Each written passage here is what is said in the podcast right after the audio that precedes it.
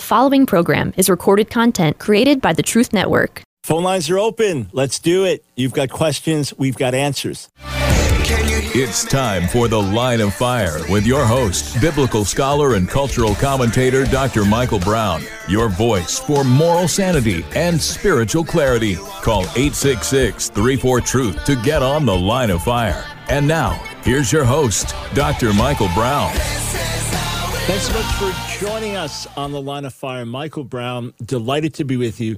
Phone lines are open. We got a few lines open right now. The sooner you call in, better chance I have of getting to your call through the show. So 866 34 Truth, 866 348 7884. Any subject of any kind that ties in in any way with anything we ever talk about on the broadcast, anything ever write about, preach about, any questions you have, any rumors you've heard, you want to get truth out of Let's talk about it. 866 34 Truth. You're also free to call if you differ with me, want to challenge me on something, not offended, no problem if you do. As long as it's a conversation we can have on live Christian radio, then by all means, give me a call. Okay, one quick note. God willing, tomorrow I leave for India, my 28th trip to India. Absolutely love being over there with some of my dearest friends and colleagues in the world. Scheduled to return a week later. So just about as much time spent traveling as there in India. And then we've got some special broadcasts prepared for you next week. You don't want to miss a single broadcast. We won't be live, but trust me, the interviews, we've already recorded them, are amazing. We've got almost an entire debate to play for you on, on Thoroughly Jewish Thursday. We, we've got great questions we're answering on Friday. So don't miss a day. And if you think of it, pray for grace on the traveling and grace on my time there in India. All right, we start with our buddy Eddie in Madison, Connecticut. Welcome to the line of fire. Dr. Brown, great to talk to you today. Hey. Dr. Brown, we had a hot topic uh, this week with the Trinity, which always causes a lot of fireworks and a lot of talking. And, and I said that if we just had the Torah and we read the Torah from Genesis to Malachi, would we see a clear picture of three, of three and one? And that's how it started. And one guy said the illustration, I think you might have said in the past with the egg. Here's one egg, but you got the shell, the white, the yolk, all the same, but the one egg. But then a scripture hit me, Dr. Brown, which caused trouble, where I said, well, wait a minute.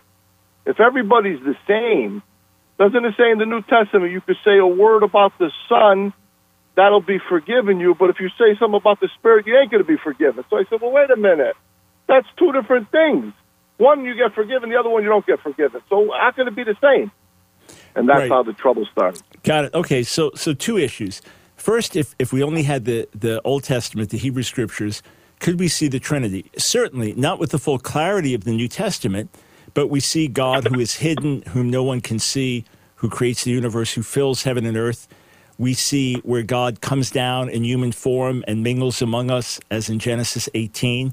And then we see the Spirit of God beginning in Genesis chapter 1, verse 2 that references the work of the Spirit of God, and then elsewhere in the Old Testament where the Spirit leads, where the Spirit teaches, where the Spirit can be grieved. So, uh, but we know there's one God and one God only. That's the emphatic message. So the Father is not the same as the Son, meaning the identical person, or the Son the same as the Spirit. It's one God who is Father, Son, and Spirit. So are Father, Son, and Spirit all the same in terms of deity? Yes. All the same in terms of eternity? Yes. All the same in terms of being all powerful, all knowing, perfect, etc. Yes. Are Father, Son, and Spirit identical in terms of function and aspects of, of you know, we can we can refer to their identity. Obviously, any word we use, person, identity, character, those are human words to describe God. But the Father is different than the Son. The Son's different than the Spirit. Spirit's different than the Son and the Father, at least in terms of function. So, because the Spirit has a certain role on the earth, to blaspheme the Spirit is especially severe. And that's what Jesus is talking about when he is doing ministry by the power of the Spirit. So, it's Mark 3 where this is explained. And the religious leaders accuse him of driving out demons by the power of Satan. He said, You've crossed the line with that. So it, it was because of the nature of what the Holy Spirit does, and He is the one that glorifies Jesus, and then Jesus glorifies the Father. It's especially severe when you reject Him. He's the one that's actually bringing the, the work. He's the one that's carrying it out. He's the one that's bringing the message. So that complete rejection of him is what puts you in, in that especially dangerous ground. But obviously, if someone dies denying Jesus and refusing him as Lord, they're lost. If someone dies rejecting God and saying, I don't want you in my life, they're lost. But it's a particular sin against the spirit that Jesus says is unforgivable because of the way he works. So one God with different functions, and because of that, there we relate differently in, in that regard. Right. And the, okay. the, yeah, the one thing I'd say, Eddie, is, is this: the key thing is, I, I I love God. God is working in my life, right? One God. And I come to the Father through the Son by the Spirit. I mean, you could make it technical like that, but I'm just having relationship with God. I'm communing with God. I'm pouring my heart out to God. So he wants us to come to him as Father through what Jesus did and who Jesus is. he wants us to do that because it's important for us to relate to him as Father, as the source, as, as the, the one who has everything we need, the one that we come to as a child would come to a father. But Jesus is also called our friend. And we have fellowship with the Holy Spirit. So I'm communing with God. I'm normally talking to the Father. Sometimes I'll speak directly to Jesus, but it's it's I'm not making the separation like, oh, spirit's over here, father's over here, son's over here. So let's think of one God, but the way he works in this world, there are clear differentiations between Father, Son, and Spirit as well. Hey, thank you for the call. I appreciate it. 866 348 7884. Let's go to Stephen in central New York. Welcome to the line of fire. Uh, hello, Dr. Brown. Um, I had a question about the prophets yeah. who predicted that Trump would win a second term after the first term. Mm-hmm. Um, suppose to avoid accountability, uh, those prophets turn around and say that all prophecy is conditional mm-hmm. and that the conditions were not met, so Donald Trump lost. Mm-hmm well, how how would you respond right. to that? So, so let me let me say three things to that. Number one, there were people who emphatically said he is going to have eight consecutive years. It's done. It's assured. It's going to happen. I guarantee it. So the people who spoke like that have moved beyond conditional prophecy. That's the first thing. And there were people who definitely did that. I documented that. Uh, some I, I called out publicly for that very thing. So if you go beyond that, if you guarantee it, if you say that uh, it's going to happen, I'm sure of it, etc., and, and even after it was viewed that he lost the elections and people are still saying, I'm guaranteeing it, you watch and see, Biden's not going to be inaugurated. So they've moved beyond conditionality, and therefore they were wrong and they need to repent and recognize their error and get accountability and restoration. That's first thing. Second thing is, even if there were conditions, they were not stated plainly. In other words, it was not if we will pray, if we will humble ourselves, if we will fast, if we will do this, that he will be elected. Rather, it was no, God showed me that he will be in for four more years. In other words, they were saying God already showed me what would happen. But let's just say that you could say that all prophecy, if you just make a statement, is still conditional uh, the Lord says Donald Trump will have four more years in office, you know, for the or eight consecutive years. And theoretically, even when you say it, it's all conditional based on Jeremiah 18, that when God says he's going to bless the nation and the nation sins, instead of blessing, he'll judge. If he says he's going to judge them and they repent, instead of judging, he'll bless. The fact is, the conditions were met. In other words, we prayed like I've never seen prayer. There were prayer meetings all over America, there were prayer meetings all over the world. There were Christians praying day and night for God to have his way in the elections. There was fasting uh, after the elections. There were, there were prayer tours in different city and prayer videos watched by the hundreds of thousands. I never saw so much prayer in a concerted way as right before and right after the 2020 elections for Donald Trump and for God to have his way in the elections. So even there, the conditionality argument doesn't work. But as I said, for the first two reasons, it breaks down already because some guaranteed it would happen even after the vote counts. And others simply said it as a fact. God has showed me that this is the reality that will take place. So, unfortunately, there's no loophole. Look, it's one thing if you if you speak to someone and and say, "Hey, I see you're launching this new business. The the Lord has shown me He's really going to prosper and bless your business." Right? and then you walk away from the Lord, you renounce Him, and you use the business for illegal purposes, and the thing collapses. Okay, well, didn't meet the conditions, fine, but you know this this is a pure cop out and, and nothing less than that. People say, well, mm-hmm. maybe 2024 he'll be reelected. Even so, that's not what we were told. We were told he he would be the president in 2020. He would have eight consecutive years, etc. So these are false prophecies that need accountability, that need repentance that need understanding of how they got off, why they got off, and then take paths to get on the right track. So that's as blunt as I can be about it, sir. Mm-hmm. Okay, thank you very much. You are you are very welcome. Uh, let let me remind you of something, and then I'll get back to the phones. When these prophecies were coming forth, I said in advance, listen, if if this is God, wonderful, let it be. If if not, then let's understand what's happening. No one's throwing you under the bus. After the elections, when people were still proclaiming, I said, okay, so either you're right or wrong. We're going to see very soon. The inauguration is coming. Either you're right or wrong. And there's no wiggle room. Don't don't play with this. Don't try to change it and move the goalposts and all that. So I, I addressed all that in advance. I said, if you're right, you're holding on courageously. You're believing when all the evidence is against you. God bless you. We commend you for your courage. And as a Trump voter, I hoped they were right in, in, in, in one regard. On the other hand, I said, if you're wrong, then you got to humble yourself. You got to do the right thing. You got to acknowledge your error. That This is bringing reproach to the name of Jesus. This is making the things of the Spirit into a mockery. It's hurting the body as a whole. It's damaging our witness, and on and on. So you need to humble yourself. When Jeremiah Johnson, my younger colleague, and friend did that very thing, humbled himself and repented for prophesying falsely, he got horrifically attacked for it. I mean, thousands of people stopped subscribing to his newsletter. People stopped giving him money. He got death threats. Why? Because he said, I repent, I was wrong. They said, No, you never repent. You hold to your word and you just speak it. That's a real sickness in the body. There's a real problem. It really needs addressing. Go to propheticstandards.com if you haven't gone there propheticstandards.com. If you want in depth understanding, get my book, The Political Seduction of the Church. I've got two whole chapters dealing with the failed and false prophecies. Hey, if you got a question, post it on YouTube or Facebook. We'll try to take some online questions as well.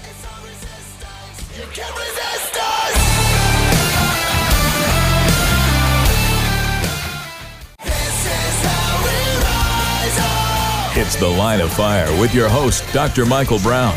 Get on The Line of Fire by calling 866 34 Truth. Here again is Dr. Michael Brown.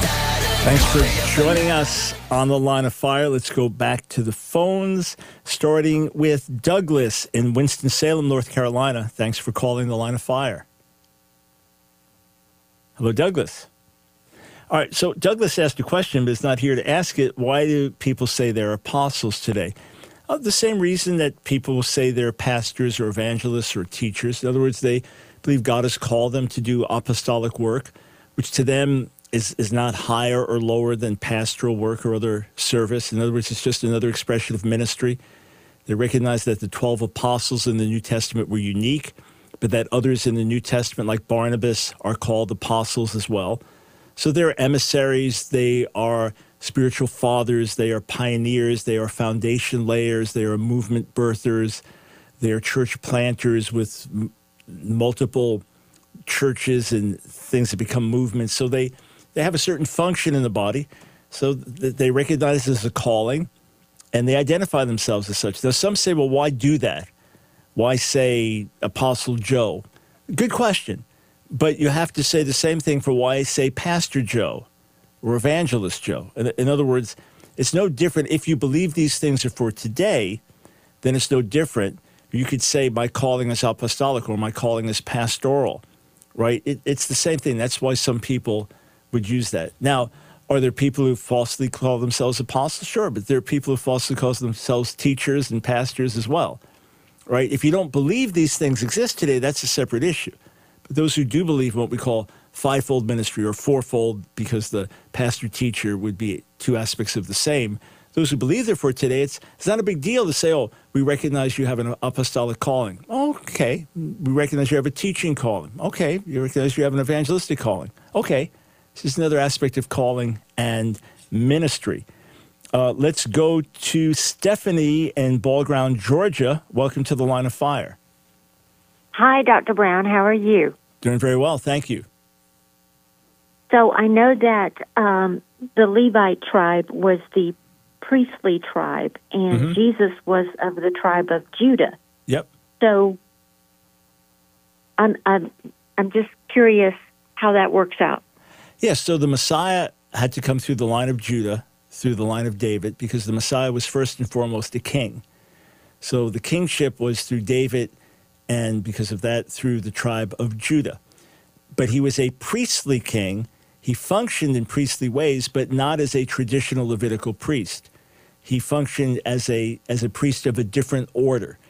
So Hebrews 7 emphasizes that that he functions as a priest like Melchizedek, who is a king and priest. And in Psalm 110, it says of the Messiah, you're a priest forever after the order of Melchizedek.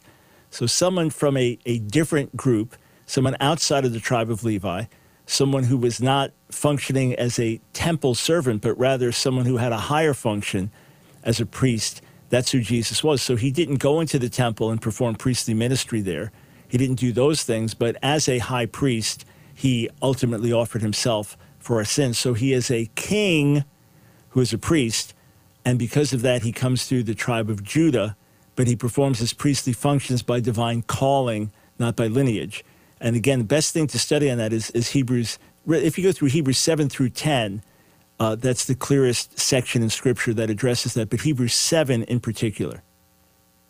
Okay, thank you very much. I appreciate the clarity on that. Yep, thank you're you. very welcome. If if his calling, his primary calling was to do priestly ministry in the temple, then he would have had to be the tribe of Levi.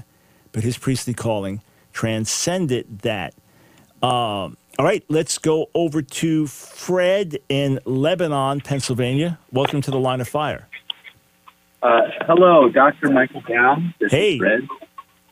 Um, I have a question about uh, Hebrew Israelism and like the rise of, of anti-Semitism in America. Yes. Is it is it m- mostly coming from just this weird cult Hebrew Israelism, or is there like because because I'm seeing like Kanye West and Kyrie Irving, and um, it, it just seems like it all just kind of happened all at once, and like is that all because of the Hebrew Israelism, or is they're like just some weird hatred of, of Jews from so. So there, there are two sides to it. Uh, one, it appears to have happened out of the blue. It appears to have just happened, but these things have been rising and fermenting for many, many years in in different cultures and backgrounds. So it it uh, looks like and feels like it happened out of nowhere, uh, but it's it's been building. So in in terms of of black anti Semitism, so I'm speaking very, very broad, wide terms. There is the, the Hebrew Israelitism, which has been growing. But remember, before that, there was the Nation of Islam, which is also laced with anti Semitism in many cases. And Louis Farrakhan has often been accused of being an anti Semite, rightly so. So uh, you've had these different influences in the black community, not the entire black community. I'm, I'm not saying blacks are anti-Semites any more than whites are anti-Semites. That's that's not the point. We're talking about blacks who are anti-Semites or whites who are anti-Semites. Where does it where does it come from? So, what what happens is that you have these different streams that feed in. So Hebrew Israelitism is a more recent one. Nation of Islam is one before that. So you've got these different streams feeding in, and and then the thing grows and festers and gets worse. That's one thing. The other thing is that there was a time in America where black and Jewish relations were much closer and were much better, and that there were even prominent Jewish leaders like Abraham Joshua Heschel and other rabbis who marched side, and side, side by side with Dr. King, and a perception of, of Jews and blacks being involved together as minorities in America and wanting to see uh, American Jews wanting to see freedom and equality for for Black Americans. But those relationships have largely broken down, and there's probably been guilt on both sides in that regard. In other words, you might have Jewish communities side by side with Black communities, and animosity both ways. And, and many of the local blacks might have felt, felt the Jews were just separating themselves or were acting in a superior way Or what do they seem to have it better than we do? And then many of the Jews may have acted in a superior way, etc. So things go both ways. So social dynamics, friction between blacks and Jews, which, like I say, can go both ways, can contribute to the negative feeling. And then anti-Semitism is always there under the surface. So all you have to do is have successful Jews here, or you have a bad business contract with a Jew. It's the Jews you, you, a Jewish person gets ahead of a scholarship ahead of you. It's the Jews, so it becomes generalized and then demonized. But these are some of the factors that that fed into it for sure. Um, all right, let's see here. Uh, Christianity on YouTube. Uh, so is the resurrection of the dead after the millennial reign or before? Also, Jesus said we won't even desire marriage, just like the angels. You agree, brother? It doesn't say we won't desire marriage, but we, we won't be marrying or giving in marriage. In other words, we're, we're not going to be marrying, we're not going to be having children in the world to come. And so we're not going to have lustful sexual desires either. If we've been married to someone in this world, obviously there's a special relationship in the world to come, but things are different because it doesn't function in the same way to procreate. It's not a sexual relationship. We're not bringing children into the world. Uh, as for the resurrection of the dead, the resurrection of the righteous, first resurrection, is before the millennial kingdom when Jesus returns and sets up his kingdom on the earth. Then at the end of the millennium is, is a final judgment where those whose names are not written in the book of life are cast into the lake of fire. That is the second death and the final resurrection. So the righteous that died during the millennium will be resurrected at that time, but will enter into eternity. So the main resurrection of the righteous, the one we're looking forward to, is in conjunction with Jesus returning before the millennium the general resurrection of all the dead is after the millennium. And let's see, Sakari on YouTube or the curses of Deuteronomy. Ah, okay. Uh, tell you what, I think we've got uh, Cedric on the phone here, so let's take the call. If, is this the same one just posted on YouTube? If this is Sakari, hey, welcome to the Line of Fire. How you doing? Doing good, thanks. Yeah, so I was just asking that question right there. Are the curses of Deuteronomy 28, are they over? Are they, are they done with, or are those still in effect today? Right. So, do you mean for the Jewish people or for Christians in general? Well, just for the people who the covenant was made with, because the curses were supposed to have fallen upon the children of Israel and right. their descendants. Right. So, uh, on the one hand, there's a new and better covenant that has been made through Jesus. On the other hand, the Jewish world does not recognize that and is still living under the Sinai covenant. So for the Jewish world, there's no reason to say that the curses would have stopped. In, in other words, that Jewish suffering over the centuries, being scattered around the world, uh, suffering terrible things. Obviously, Satan's tried to wipe out the Jewish people as well. But there's no reason to think that those, those curses have, have stopped. And if there would be national repentance, that blessings would be restored as well. So, yes, I, I believe that they still continue uh, over the, the Jewish nation. Uh, God can God can work in mercy. In other words, when He brought Israel back out of the Babylonian exile, He said, "It's not because your righteousness, because you're still sinning. I'm doing it for my name's sake." So He brought the Jewish people back to the land, not because of Jewish righteousness. Most of the founders of the Zionist movement and the early pioneers were were not God fearing people, were not Torah observant people. Uh, many of them, in fact, were, were actually atheists. But God, in His mercy, brought them back. And, is, and Israel today is not righteous. Israel stands by God's grace today. But the suffering over the centuries, the scattering, the, the attacks on us, it's the, it's the unfolding of the curses for disobedience, tragically. And that's another reason we pray for the lost sheep of the house of Israel. Hey, I've got a break, but thank you for the call. Thanks for posting on YouTube and making the effort to call as well. We will be right back.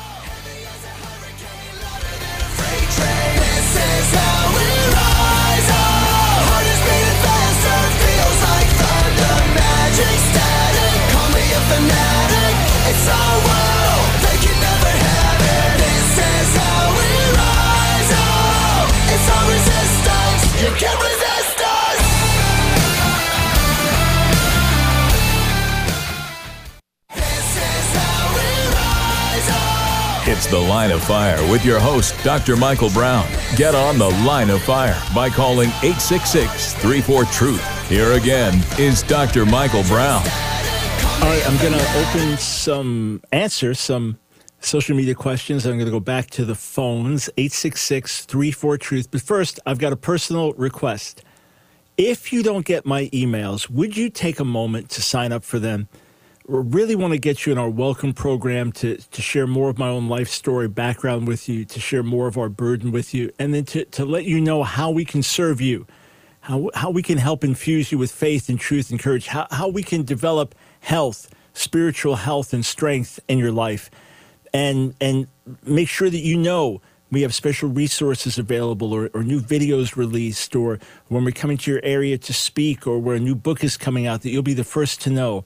And every week you'll be updated on latest articles and videos so you don't have to constantly track them we'll, we'll let you know about them. So would you do that? I, I would love to be more deeply connected and there's only so much i can do talking through this radio mic with you. This way we can be in much more contact and, and we can pour into you more and you can know how you can stand with us, what, what we can do together to amplify this voice across the nation and glorify Jesus in a nation shaking way. So go to askdrbrown.org, askdrbrown.org, askdrbrown.org, and just click to receive the emails. And we'll put you on our welcome tour. We'll, we'll send you a free uh, mini ebook on how to pray for America. So let us pour into you and and let's find out how we can better connect. All right, AskDrBrown.org. Sign up for the emails. Um, Travis asks on Facebook, "How do we stir up the gifts of the Spirit as Paul told Timothy?" Yes, so it is something that we're called to do. There are numbers of ways to do it. One is that we read the word and meditate on the word in areas that relate to the particular gift that we want to stir up.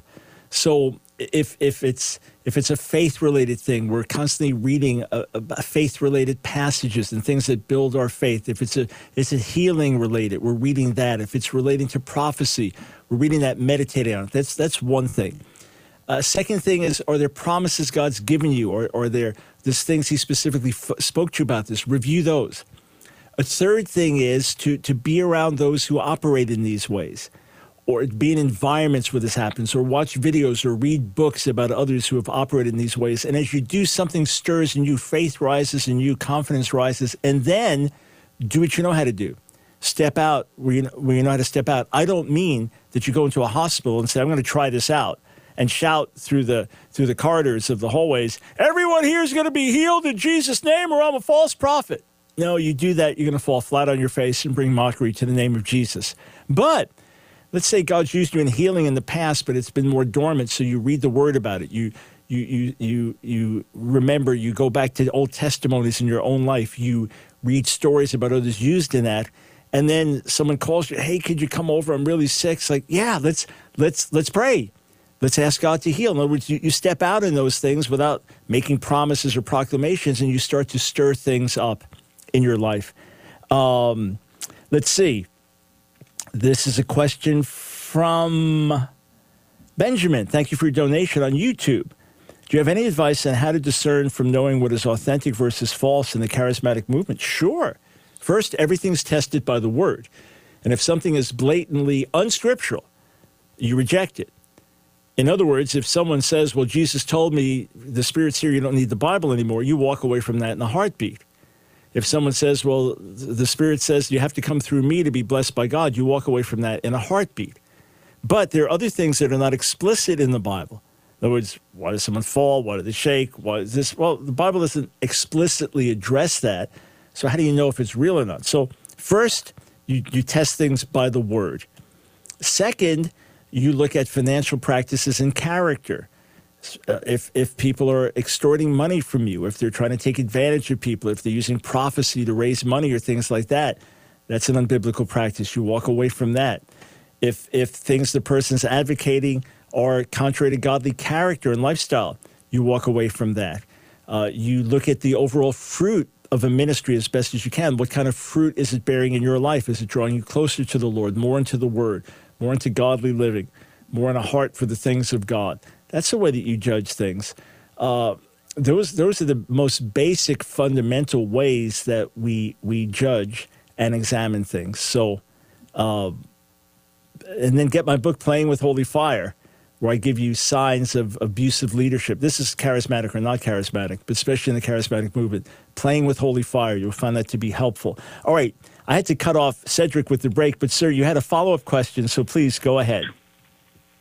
Oh, yeah, so I was just going to ask about um, in Luke 21 24, it says that Jesus, Jesus told the Jews that they were going to be carried away captive into every nation.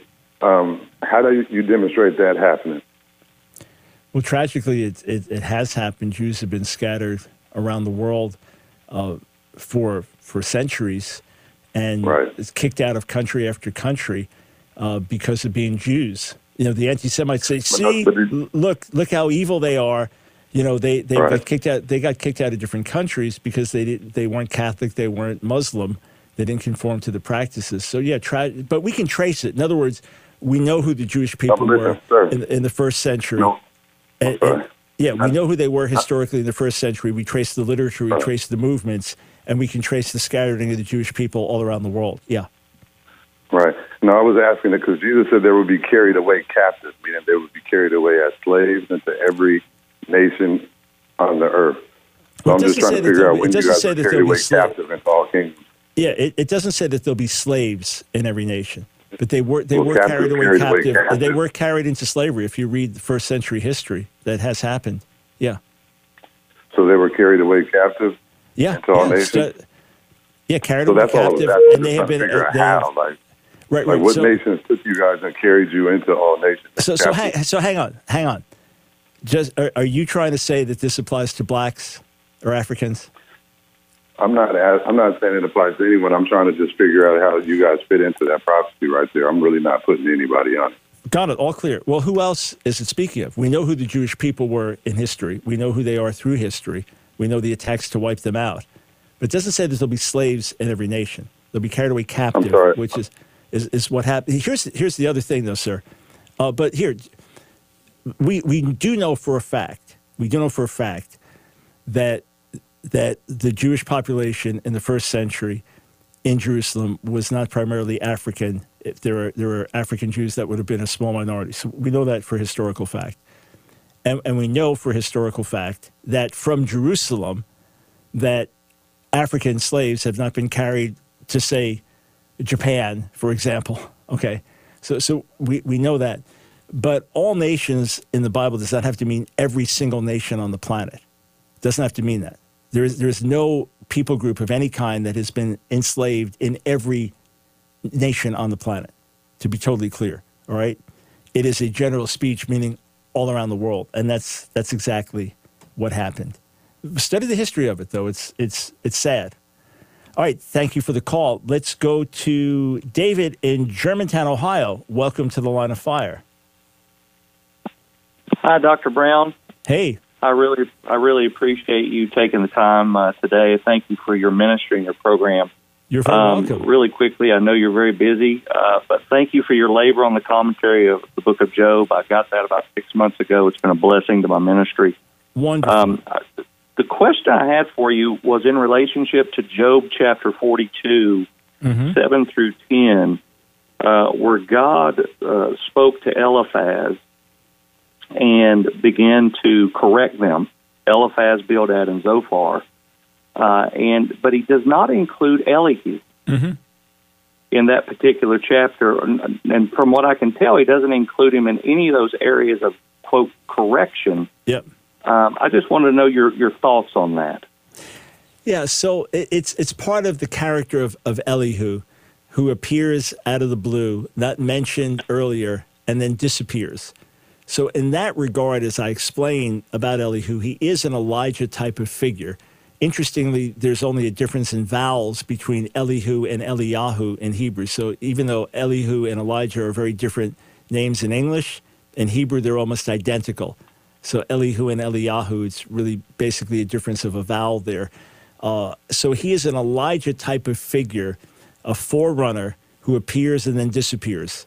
He's here, he prepares the way for the revelation of the Lord, and then he's gone. On the other hand, he demonstrates the limitations of human wisdom because his words still fall short. His words do not ultimately answer things.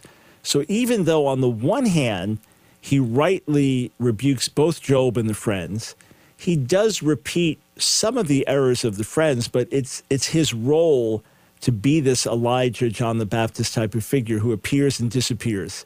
He, he's here and then he's gone. So that's part of his role, but he's not just a, a forerunner who prepares the way for the Lord. He also prepares the way for the Lord by demonstrating the limitations of human wisdom. So if, if you look again in the introduction where I have a section on Elihu, read that again, and that should clarify why he's not included there, uh, just in terms of the nature of his role. Perfect. Thank you so much. I really appreciate it. You are you are very welcome, and, and thanks for your gracious words. Uh, we work hard on things like commentaries, and so glad to know that pastors, leaders, others are using them and profiting from them. I appreciate it. Um, let's just see here. Back over on Facebook. Let's see. Um, Shalom. Secular Hebrew refers to Jesus as Yeshu, while Messianic Jews refer to him as Yeshua. Does the modern secular Hebrew name for Jesus derive from Galilean Aramaic? This is the name he would have been called by Aramaic speaking Jews during his time on earth. Okay. Yeshua is certainly the biblical form and and it it ends with an ayin, and then you have what's called a non-syllabic glide vowel that makes a final uh, guttural like that more pronounceable. So say the Hebrew for for spirit is ruach. That that is a vowel, a glide called the patach furtivum. So it, it is to elide your way into saying the, the ach rather than just ruch. It's ruach or tablet, instead of saying luch, it's luach. So instead of saying Yeshua, which is uh, difficult, it's Yeshua, which makes it more pronounceable. Now, there are scholars who claim that in Galilean Aramaic, by the time of Jesus, that that ah was dropped and Yeshu would have been the pronunciation, but that cannot be proven. For sure, Yeshua was the original pronunciation, and in rabbinic literature, he's called Yeshu, and that final ayin is dropped. It's, it's clearly a derogatory term there in rabbinic literature, and ultimately is seen as an acronym standing for Yimach Shemo V'Zichro, may his name and memory be obliterated. It has just come into modern Hebrew as the way people are used to it. It's not derogatory when an average Israeli says it, a secular Israeli, but Yeshua is the accurate original pronunciation and the one we try to recover. Thanks for the call. We'll be right back.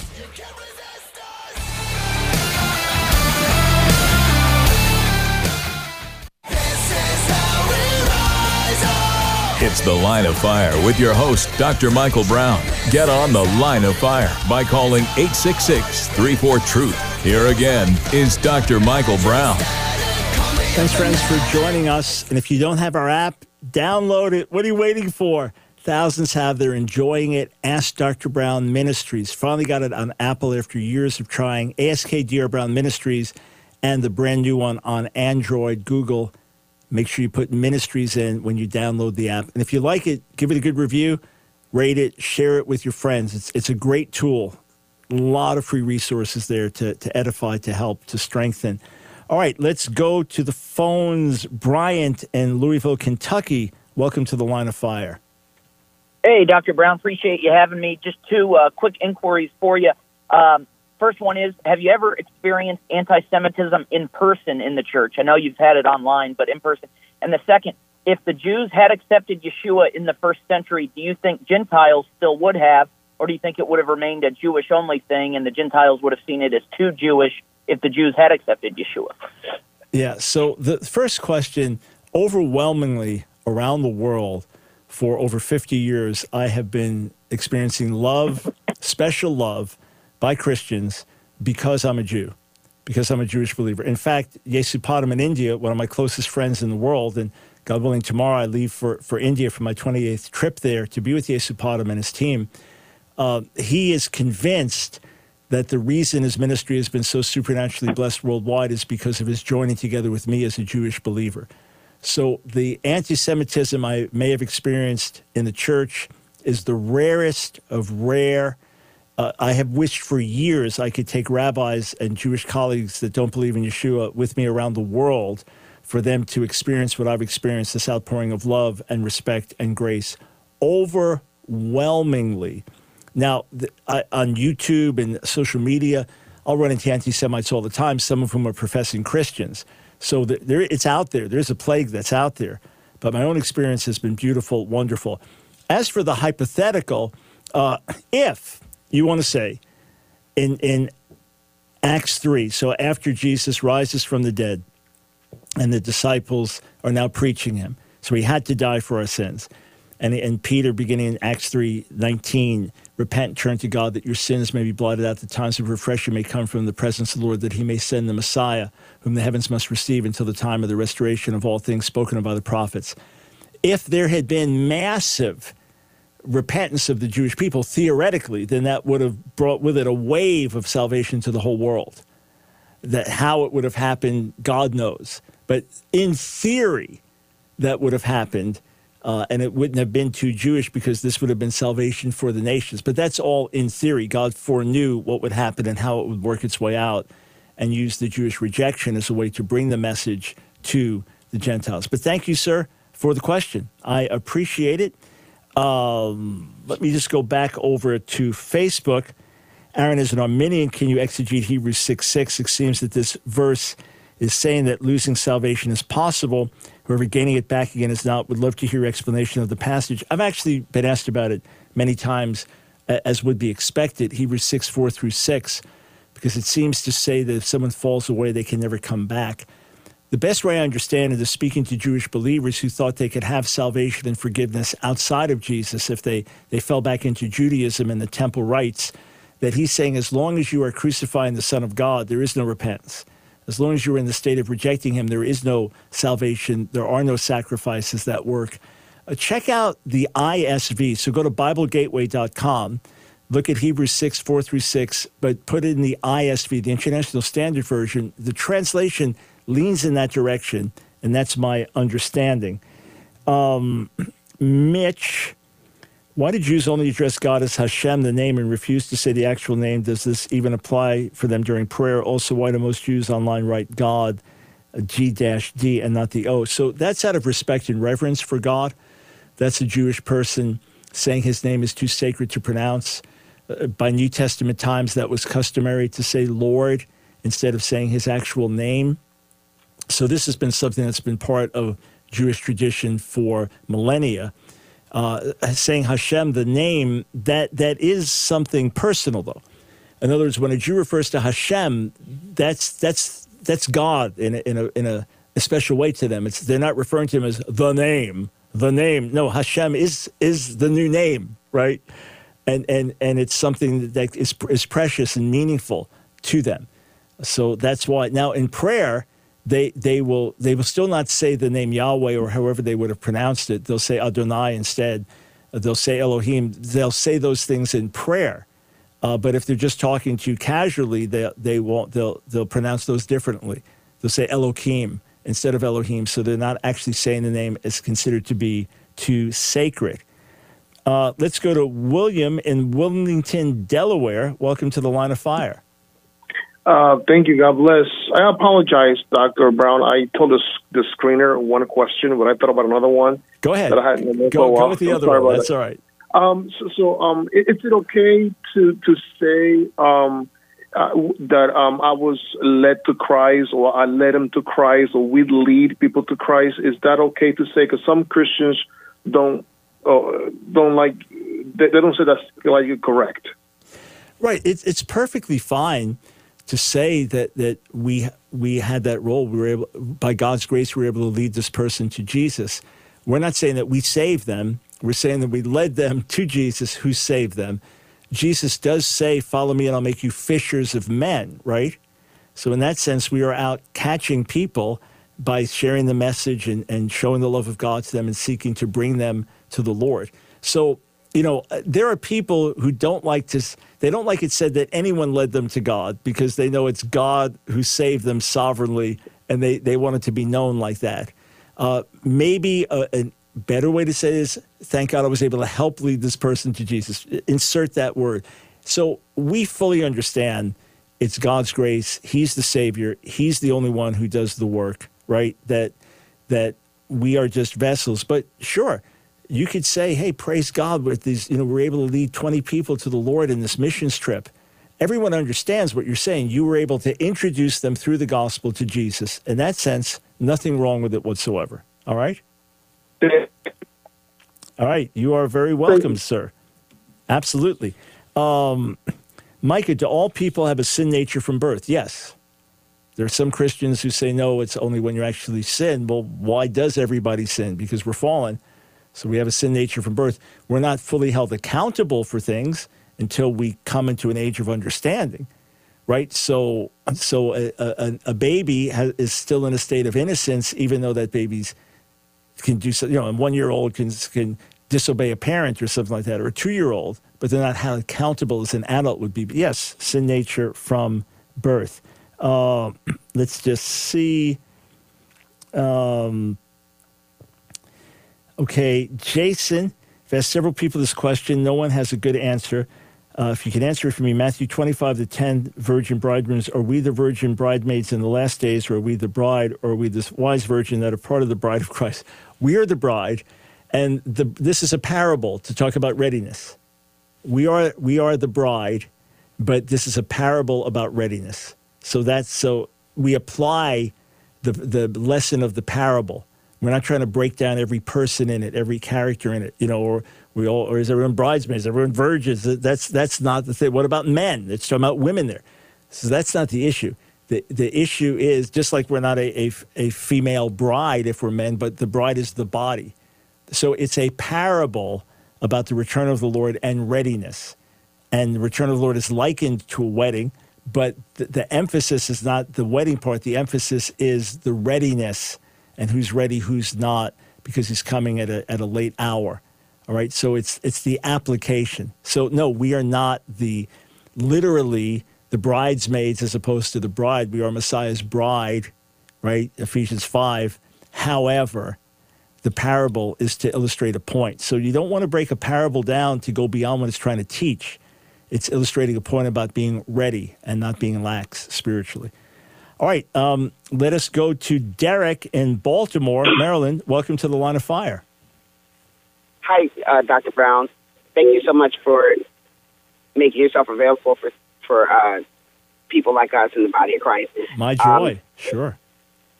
And I feel bad asking such a simple question, but uh, I guess because I'm struggling with it, that's why I feel I need to ask. And I'll have better questions in the future that I can that I definitely want to ask. But um, when it comes to um, marriage, um, I, I definitely accept the word of God. You know, what God has put together, let no man put asunder. But if, and of course, I guess I can't say for sure that I know this is the case in this person's heart. But if uh, your relatives marry marry someone that you don't really believe that no one uh, around you really believes is something someone God uh, wanted you to marry, and they're really dangerous um, at, at, as far as um, their their behavior, but also in using you and not really. We don't really believe that He loves her and all that stuff. Even though, and there has been fornication, adultery as well. But um, if you're willing to forgive, I, it, in my understanding, I, I believe that's okay. Of course, if you're willing to forgive and you feel like the person repented, but in this case, the person hasn't. Um, are we really supposed to support this marriage as a family, or how do we? How are we? And I apologize. All right, so so hey, Derek, it's a great question. It's an important question. I need to apologize. I have to apologize because time is short. Do whatever you can to see the marriage made whole. Do whatever you can to pray for both parties. Do whatever you can if there's blatant sin in one heart to pray for repentance and to appeal to that person to repent. But if the one person is going to break away, if they've committed adultery, fornication, if they want a divorce, break away, you can't stop it. Sometimes we try so hard, but, but you can't stop it. And if that's the case, there can be life for the person that was divorced on the other side of that. So you do your best to see reconciliation, restoration. But if the person is determined to go on and sin and they, they leave, you can't stop it. Hey, I, I, wish I had more time. If you need more, you can always write to us. Hopefully, we can be of help. May the blessing of the Lord be on you. Pray for me as I leave for India tomorrow.